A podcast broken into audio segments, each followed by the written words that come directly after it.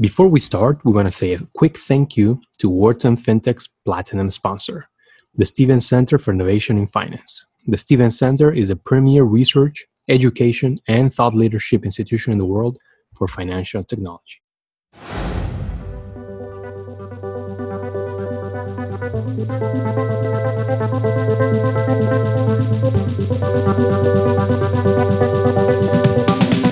Hello, everyone, and welcome to the Wharton FinTech Podcast. I'm your host, Miguel Armaza.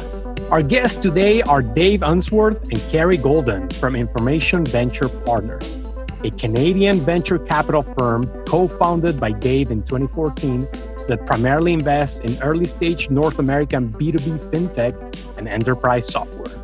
We discuss their transition from operators to investors, the relationship with the Royal Bank of Canada, fundraising from institutional LPs, their strategy to invest in the next generation of leaders, the importance of engineering a culture early on, interesting fintech trends, the role of a CFO at a VC firm, and a lot more. And now join me in a great conversation with Dave Unsworth and Carrie Golden.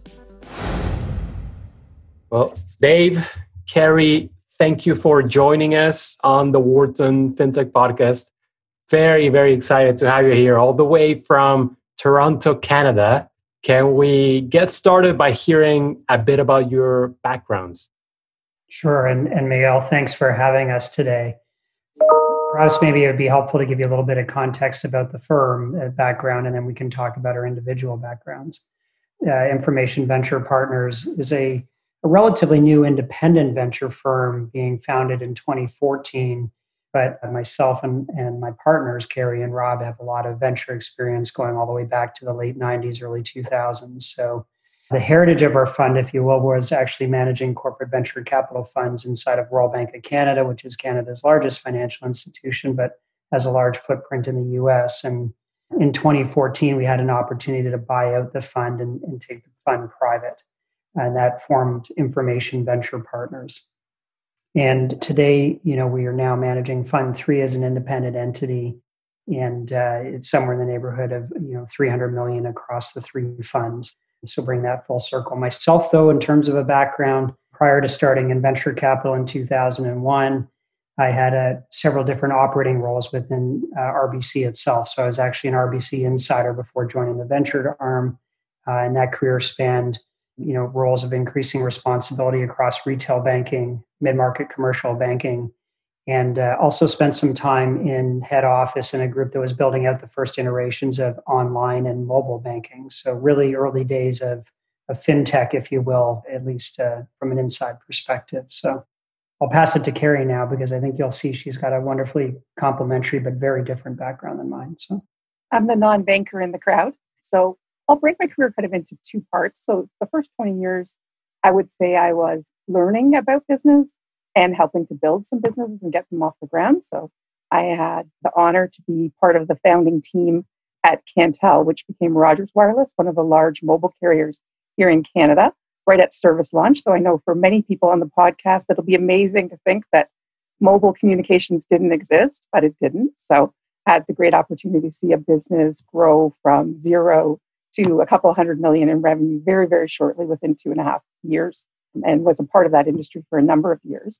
I had progressive positions in finance right through information technology, as well as the CEO of one of the business units before I left there.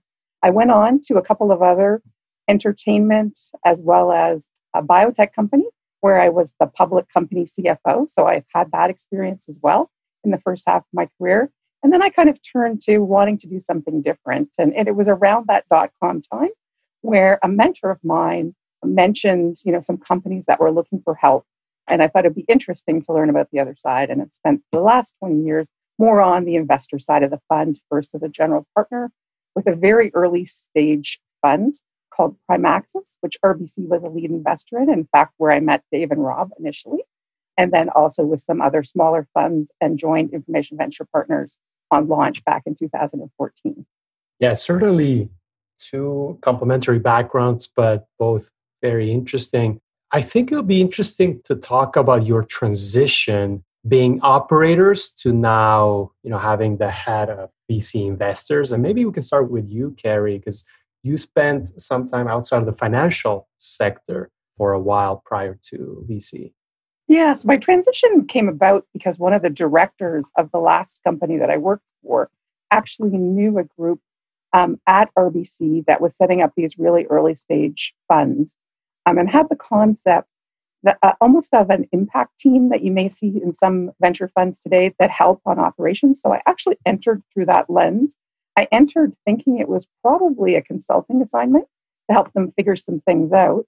In fact, I, I convinced them to not launch something called Company in a Box because they felt that perhaps they could offer a suite of services like marketing, finance, a bunch of the, let's call them the support services to many different types of funds. So they had an ag tech fund, they had a deep tech fund, they had e-commerce in early internet fund.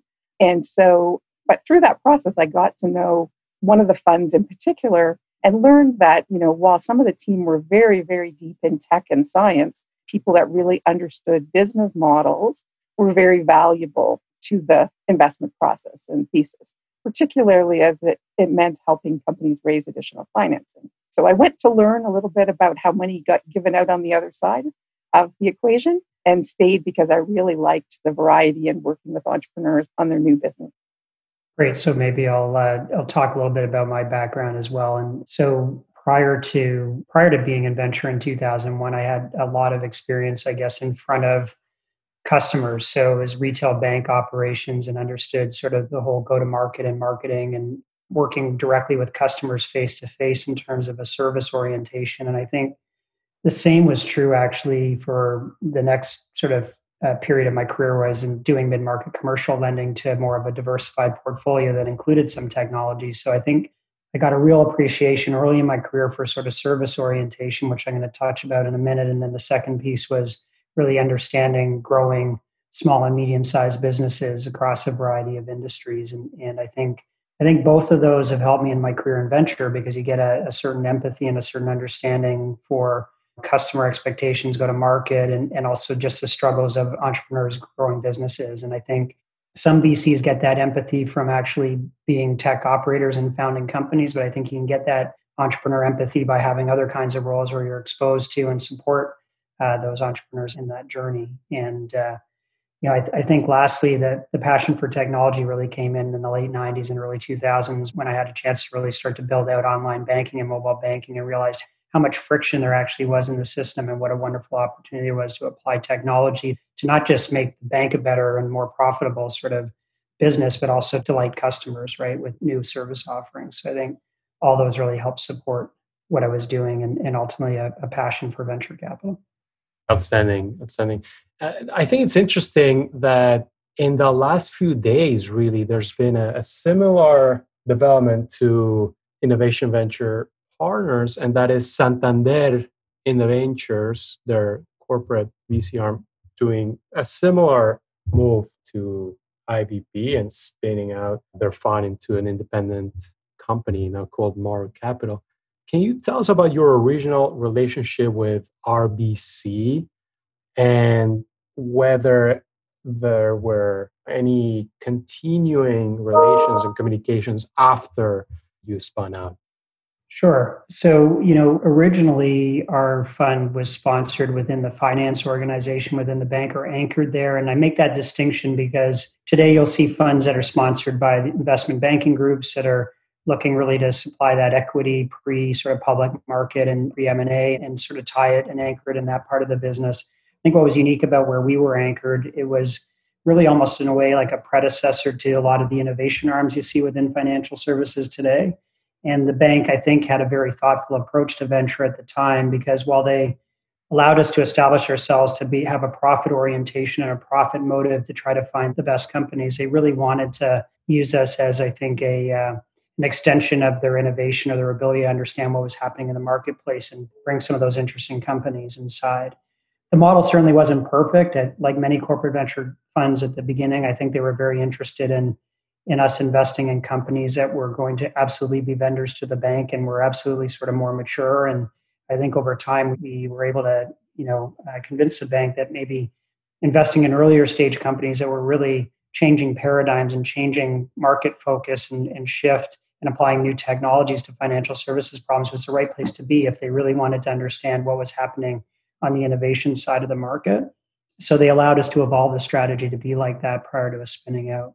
And, and I think, you know, for a variety of reasons, particularly post financial crisis, there was a lot of regulatory, new regulations introduced, Volcker, Dodd Frank, and other things that made it very difficult for large financial institutions to be in, in ventures. So I think that afforded us an opportunity to um, you know allow us to do a management buyout of the fund because um, it wasn't a situation where the bank could really treat it as a core business or a primary business. All that said, I think we continue to enjoy a very very good relationship with RBC. And in fact, they, among other financial institutions, are limited partners in our fund. So we have a very nice group of strategic limited partners in the fund, and RBC still plays an important role as, as one of those strategic LPs and all of the things that we were able to do internally, we, we are still able to do to some extent today in terms of introducing new and exciting technologies into the various groups within the bank that may benefit from that. So, and speaking of LPs, you used to have a single LP, and then you went to obviously become a full fledged fund, and you had to fundraise. How did that process work out? As any VC will tell you, raising an institutional venture fund is not always the easiest thing to do, particularly in early days. But I, I, think we had a real advantage and an opportunity in that we had established a track record inside of the bank, and um, you know, having been supported by the largest financial institution in Canada, I think brought a certain amount of credibility to the fact that you know assembled a good team and we're doing some good activities in the market. And by that point, the investment in companies that we had done had become mature, so we were able to point to a very real track record. I think the other thing that was interesting by the time we went to do a management buyout, fintech as a concept had actually started to get legs. So, because when we started investing in 2001 and 2002 and 2003, there was no such thing as fintech. It wasn't a thing as it is today or a term. And so I think there was a fair amount of institutional interest in, in how financial institutions are going to start to apply technology to their businesses and disrupt their businesses. So we were investing in an area that was interesting to institutional LPs, and we had had the benefit of creating a track record inside of the bank. So, and I think the bank was very interested in making sure uh, that Rob and Dave, particularly, could could move on um, and do something independently, you know, in the space.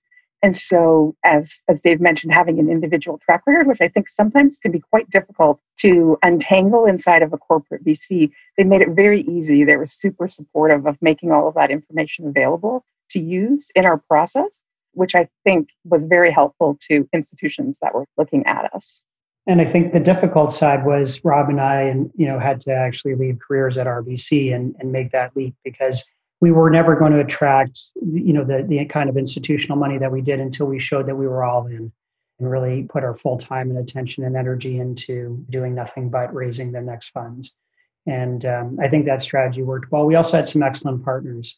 One of our lead and anchor lps is a group out of boston called HarbourVest and they were very supportive both in the actual buyout from rbc but then also willing to support us because they liked us they liked our strategy liked our track record they committed and, and supported us through subsequent funds. And so they, we've had an absolutely outstanding relationship with HarbourVest out of Boston and, and, certainly some of the larger fund of funds in Canada like Northleaf and, and Teralys and the Business Development Bank. Let's switch gears and talk a little bit about your strategy, your investing strategy. You mentioned that you are looking to invest in the next generation of leaders, right? Can you tell us a bit more about this concept and also how do you select the right leaders, right? What's your approach? Maybe uh, I'll start that one, Dave. I think we're looking for someone who's passionate about their idea and ideally someone who has real life experience with the problem they might be solving or you know a deep deep interest in that you know we're certainly looking for things we can add value to so one of the things we do through our lps and network of of entrepreneurs we backed previously is look to see if we can surround the company with help to be successful in their business. So clearly looking for that, looking for people who learn and you know want to grow in their role, whether they're you know a first time CEO or member of the team. And I think we do look for people that have very unique cultures that can help their company be successful. It seems that the ones that you know really get the machine moving and their rhythm going are folks who are trying to build something special inside the organization with their team. So I'll let Dave expand on that, maybe with an example. Sure, and, and I think I think Carrie's last point is probably the most important point. There, it's these unique individuals that really know how to how to paint a compelling picture, um, not just to customers when they're going to market and trying to explain what they're doing to the marketplace and to potential customers, but it's those entrepreneurs that have that sort of charisma that can attract the best talent to their teams too. You have to remember we're an early stage fund and the teams are very rarely, the executive teams are very rarely fully formed. So you want that charismatic individual to really be able to attract the best people and, and really get behind the cause and, and get committed. Uh, you know, and I think, you know, perfect examples, we've got Katherine Regnier, who runs a company called Coconut Software and she's building a company in Saskatchewan, Saskatoon, not known as a necessarily a hotbed for technology startups and, and certainly a pioneer in that market, but she's such a compelling leader and, and caring leader. She's really been able to build a reputation for the company and, and as an employer and has been able to attract some absolutely amazing talent in offices both in, in Saskatoon but also now in Toronto as well and she's done exceptionally well in the market for a small company, attracting some of the world's largest financial institutions and a bunch of mid-sized ones to her uh, enterprise scheduling application uh, company. So, um, very good. And we have the same thing with a, a, now very mature company, a leader named Jamie King, who runs a company called Verafin, that's a leading anti-money laundering and fraud detection company. Jamie's actually built that company in St. John's, Newfoundland, and so there's you know again not an area known as a technology hotbed, not a Silicon Valley or Boston kind of market in terms of tech talent, but they've been able to do amazing things with building a culture and training from within and working with a, a very good local university with a very strong engineering program to just absolutely develop a world class engineering and, and go to market organization. And all of the employees are located in St. John's. Sounds like we should add some some of them as our target guests. Carrie, Absolutely. Yeah, for sure. Carrie, you mentioned a very important point, and that's culture. Culture keeps coming up as a recurring important topic on pretty much every single interview. What commonalities do you find amongst your portfolio companies in terms of culture? I think it comes from caring about the customer. That also spills over into the employees. You know, there's certainly respect for no matter what someone's role is in the organization, that they can have an impact on a customer. I think those are some common things. We definitely see the lens of, you know, people beyond just what they do in their job. So we see a lot during COVID on mental health and ensuring that everyone's doing okay, working from their remote location, getting the support they need, the training for onboarding, etc. I think we see the better companies doing those types of things and certainly diversity and inclusion being an important part of the agenda for for many of these companies as they look for talent it's silly to ignore you know a really large part of the population that could be very valuable members of your team so. Yeah are, are most of your companies engineering a culture from day one? I would say the better ones definitely are. Some of them it might be a little bit later although you know i think often what we read and what we hear even today more so is if you wait too long, then you, people tend to just hire people that are more like them or from their referral network. The sooner you can do it, the more likely you will have a much more diverse and productive workforce. I think our best leaders early on are doing it almost naturally. It's deliberate because it's just natural to them, where it becomes maybe as the company scales and matures, they have to do more things to make it sort of more of a strategic build or a strategic thought process. But I think that leaders we get attracted to already have that inherent and it spills out in, in the, the way they behave and what they do when they're building their early stage teams. Yeah, one an example of one of our companies, ThoughtExchange, that's doing some very interesting things. They have been remote from home from the very beginning. They're they're based in a very small town in Rossland, British Columbia, um, and so it was by need that they needed that. So it, certainly for them, there's no problem for them to think about finding the very best person to add to their executive team, a woman in Quebec that they added, even though they really didn't have, you know, a large presence of other employees in that area. So because they've been like that from the beginning, it's much easier for them to make those kind of decisions than maybe other companies that have other considerations at the time. I'd say one of the more deliberate moves we make too is just bringing or raising or elevating sort of corporate giving and corporate uh, social responsibility to the forefront. So our partner Rob Antoniades spearheaded a, a, foundation called the Upside Foundation. And, and what we do is we encourage our portfolio companies and the tech community at large in Canada, when they're first getting started, to actually contribute a little bit of options to the foundation. And again, it's sort of this contribution when they don't have time, they don't have money, but they do have equity. And equity is cheap when companies are early. Contribute at the foundation and then use that as a rallying call for your employees to get around a specific cause because if they grow a billion dollar company and realize the proceeds of foundation makes a lot of money and the, the employees can actually dictate where they want that money to go. So there's different ways that we can also help support the development of cultures and, and sort of the, the awareness to social responsibility within early stage companies. That's an interesting concept. I don't think a lot of nonprofits are accepting that kind of donation so i think there's a lot of legs there. That's fascinating now, you, you've mentioned this already, at least a little bit, but you're obviously not just providing capital. You're, you're adding a lot more than that, right? Tell us about some of the added value that you aim to provide to your companies, and then maybe you can add a couple of examples. Sure. You know, I think the things that, again, our companies are relatively early stage. Sometimes they're just, you know, maybe a million dollars in revenue and a few early customers. And like I said, the teams aren't really fully built out. So I think what we try to do is really understand what the company needs help with the most at a given time because there's only so many things that a company can work on at, at early stages at the same time and be successful. So, more often than not, early on, we're definitely helping and recruiting and trying to attract talent to the company at the senior leadership team level. And as Carrie mentioned before, I think we draw on some pretty significant networks that we've built up over decades in, in this business now out of financial services and, and out of past successful companies that we back to bring that kind of maturity to the company. I think the other thing that we, we instill very early, and in fact, it's in our name, Information Venture Partners, is really getting at the right kinds of data starting to put those measures and sort of resources in place to really understand what's happening with the business and make data informed decisions about how you're going to move and pivot and develop the business. So we try to instill that by making sure they've got good reporting and, and sort of are focused on measuring the right things.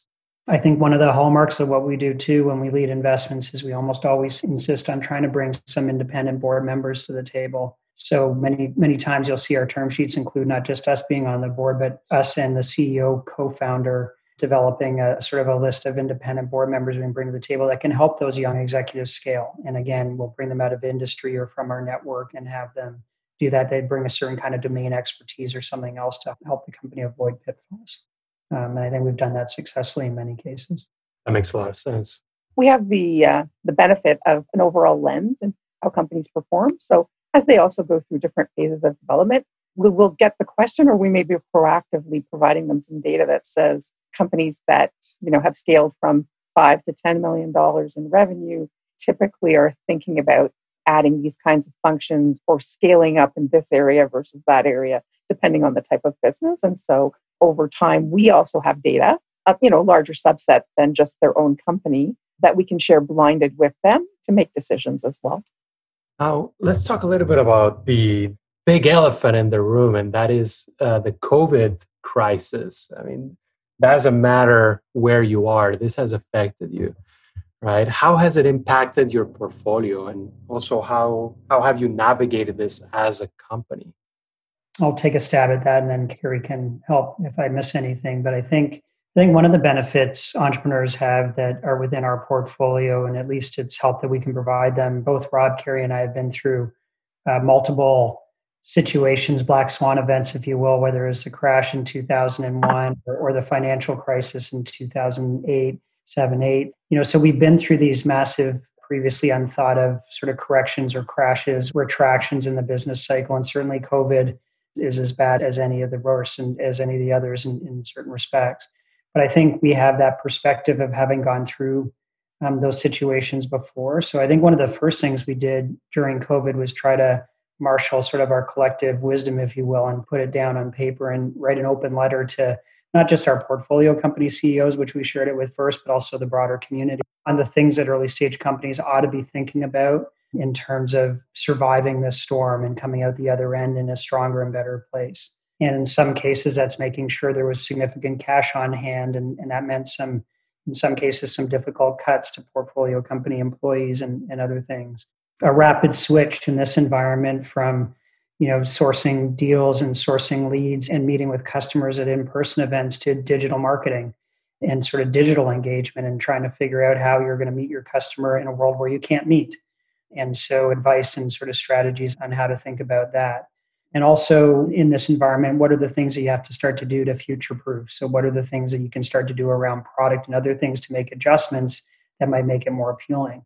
I think to our surprise many financial institutions actually accelerated their spend on digital and automation and customer engagement virtual customer engagement. So you know while we were preparing for the worst i think some of our companies actually experienced an uptick in in sort of demand because if you think about our overall strategy of business to business fintech, we're investing in things that help automate or digitize legacy bank processes and and so I think that you know some of our companies became unexpected beneficiaries of what's been happening. And I think you know surviving as a company, I think the one thing we didn't lose sight of and we also wrote a piece on to share with our portfolio companies and used examples from our portfolios how do you support people's mental well-being through all of this because if team at, in an early stage company is of utmost important, how do you support and, and nourish that team and keep their minds in the game and, and keep their minds happy and, and survivable through something like this? Um, so we spent a fair amount of time examining different strategies they could do to, to engage their employees and maintain their mental health. Carrie, what did I leave out? Yeah, I think I'll, well, I'll flip to the other part of the question is just for I, you know, for information venture partners. You know, what how did it look from our perspective? You know, it, it meant obviously communicating more with our investors as well. So we very quickly communicated to them that we were gathering information about the portfolio and would, would obviously chat with them, you know, once we'd made sure that the companies were good, which they were all fine with. And we've had, you know, we certainly have had more communication with them.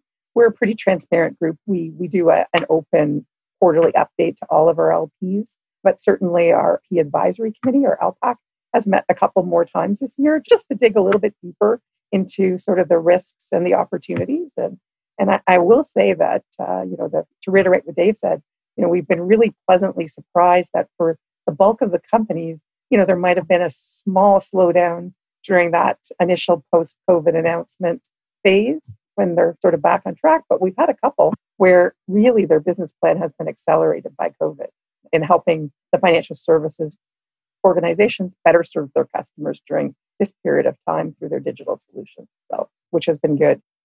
Now, looking forward, in light of, of course, a changing world and that being exacerbated by COVID, are there any particular areas within fintech that you are paying special attention to?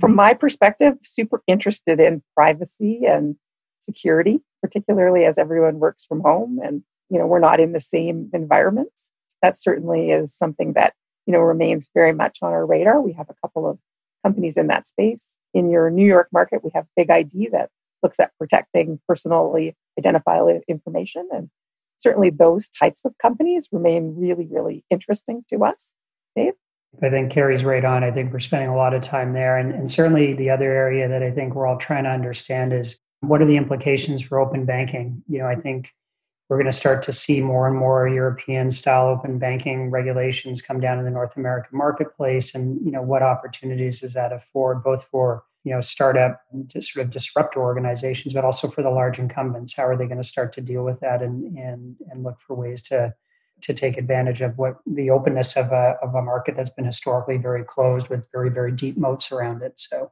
it'll be an interesting transformation we think that's going to unfold. And it's not unfolding over the next year, it's the next decade, but it keeps us very excited about investing in fintech going forward. Yeah, and I think just overall, these ones we talk about where they're enhancing the customer experience, simplifying years and years of regulations and compliance, et cetera. Uh, you know, certainly it will will will have legs in the marketplace going forward, particularly when people can't come in in person to sign things. So there should be lots of changes that you know ultimately are enabled quicker due to COVID. Yeah, I've certainly been impressed by by how some of these services have quickly adapted and improved. Even notarization in the US that has has improved significantly in the last six months. So how about the road ahead for IVP? So you've been independent for about six years. How do the next six, 10, or 20 years look like? Sure. Um, well, you know, I think what we've been doing uh, now as we head into Fund Three and look at future funds, we're very much focused on building our own team out. So, in addition to Rob, Carrie, and I, we've promoted recently a, a principal, Alex Tong, and we're hiring new people to the team, including a director of finance and an associate that's been added recently because I think as our platform continues to scale, we have to start to develop the next generation of investment professionals that will you know ultimately be partners in the in the organization as we continue to raise larger and and hopefully successful funds and successive funds. So part of it's doing what we preach to our portfolio companies which is building the best team that you can. And so we're focused very much on doing that. Um, once you have really smart people around the table you make the best hopefully the best investment decisions and also attract the best lps to the fund. And so I, I think that's probably the most important thing that we can do going forward we're incredibly excited about fintech though as a as a category, and and we have multiple sleeves within fintech, but it's all B two B, and we just think we're at the really still the early innings of a massive rewiring of the way financial services works globally, and and so I think um, we're as excited as we could ever be about opportunities to invest in absolutely groundbreaking companies in that sector. Yeah, very encouraged too by the, the number of innovation groups that are inside the financial services firms insurance, you know, some of the other ancillary areas. So, you know, they look to partner and work more with startups. And so that that's great for us and for our ecosystem as well. And and we look to try and help nurture those relationships. So uh, we've definitely seen that, you know, improve in the last sort of three to five years where, you know, might have had one or two banks that were forward enough thinking to have a whole group. Uh, now we're finding it more the norm that a number of these organizations have it. And even some of the smaller local and community banks and credit unions here in Canada also, you know, have a little bit of that lens as well. Great. So before we go, I have two questions, and a little. And one is going back a little bit, and specific for you, Carrie. I think we haven't had a VC CFO on the show today, so I, I think it, it, would be interesting to learn uh, your point of view and, and what's important as the CFO of a venture capital firm. And I will say there's probably a range of people in these roles. So sometimes, you know, it's a partner that was investing uh, that, you know, had a finance background that took over some of the finance function. And that's really how I got started. I actually was more on the investment side and, and flipped, particularly as we spun out our larger LPs wanted someone looking after that. So I kind of describe sometimes to people that I'm a bit of the voice of the LPs. Just like in a public company, oftentimes think the CFO to the audit committee is, you know, a little bit of the voice of the outside shareholder. And so I obviously work a little bit more closely than some of our other team members with our limited partners on a regular basis, understanding what they need from us with respect to reporting and those types of things. I do have a seat on the investment committee in our in our case. That's not always the case in firms. You know, sometimes if someone is more just or not just, I shouldn't say just, but is completely focused in finance, they will not participate in, in that activity. We're a small firm, so a couple of hats obviously are being worn. I have oversight of our legal agreements with all of our deals, look at after all of the diligence and things as limited partners are are looking at us as an investment opportunity. Ensure we're complying with all the rules as it relates to the SEC in the US, if we're raising in the US, obviously in Canada or other jurisdictions and, and those types.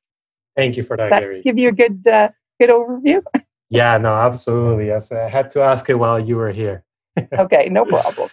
Great. And and well, before we go, there's a question we'd like to ask all of our guests, and that's you know, to hear about some of your time outside of work. I usually I used to say outside of the office, but you know there's no office anymore these days. So you know maybe we could hear about some of your hobbies outside of information and venture partners. Well, I, I uh, I'm not sure I have a ton of room for hobbies because I haven't I have an 11 year old and a nine year old at home, and uh, and so that keeps me incredibly incredibly busy. But uh, to the extent that I do, we we like to actually get a, get away and unplug. So one of the benefits of living in Canada is you you can be you know within three hours you can be outside and being in, in a completely remote area um, of the province, and, and so I think that's probably the thing that that we as a family enjoy most is to actually get away and unplug since I spend Monday through Friday uh, all around the clock on technology. It's kind of nice to get away from it a little bit and, and uh, explore different uh, different elements of what's happening. From my side, I guess during COVID, I have to say my garden's doing way better than it ever has in any other year. So that certainly has uh, has picked up from an interest perspective to be outside. And like Dave, I do like water. He likes his up at lake country. I like mine a little bit looking more Caribbean like. So I do like to spend time in my favorite island in the Turks and Caicos whenever I possibly can. Uh, just being outside, walking on the beach gives you the great opportunity to clear your mind. And then ultimately, as you you know think about work, you know maybe think about some new ideas that might work. Really selling selling the outdoors uh, and you know just the nature in general. So I, I think that's yep. uh, it's quite important these days being stuck at home. Yeah, great. Well, Dave, Carrie, uh, truly a, an interesting and fascinating chat. Thank you for stopping by. We do appreciate it. And also, I want to reiterate that you know you're now friends of Wharton, and you are invited to stop by anytime. Miguel, thank you very much for having us today. It was, it was a great chat. Thank you. Yeah, really great to meet you, Miguel. Thanks for the opportunity. Thank you. Look forward to staying in touch. Thank you for listening to today's episode of the Wharton FinTech Podcast. If you like the show, please consider leaving us a review or letting us know in the comments. It means a lot and helps spread the word to more listeners.